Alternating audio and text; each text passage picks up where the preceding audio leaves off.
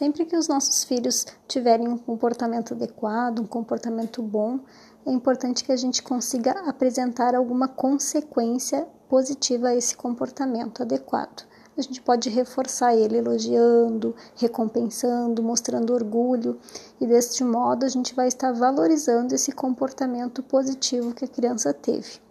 Nunca é demais lembrar que a criança também precisa ter limite, mas com estruturas e regras, consistência, mas sempre com muito carinho.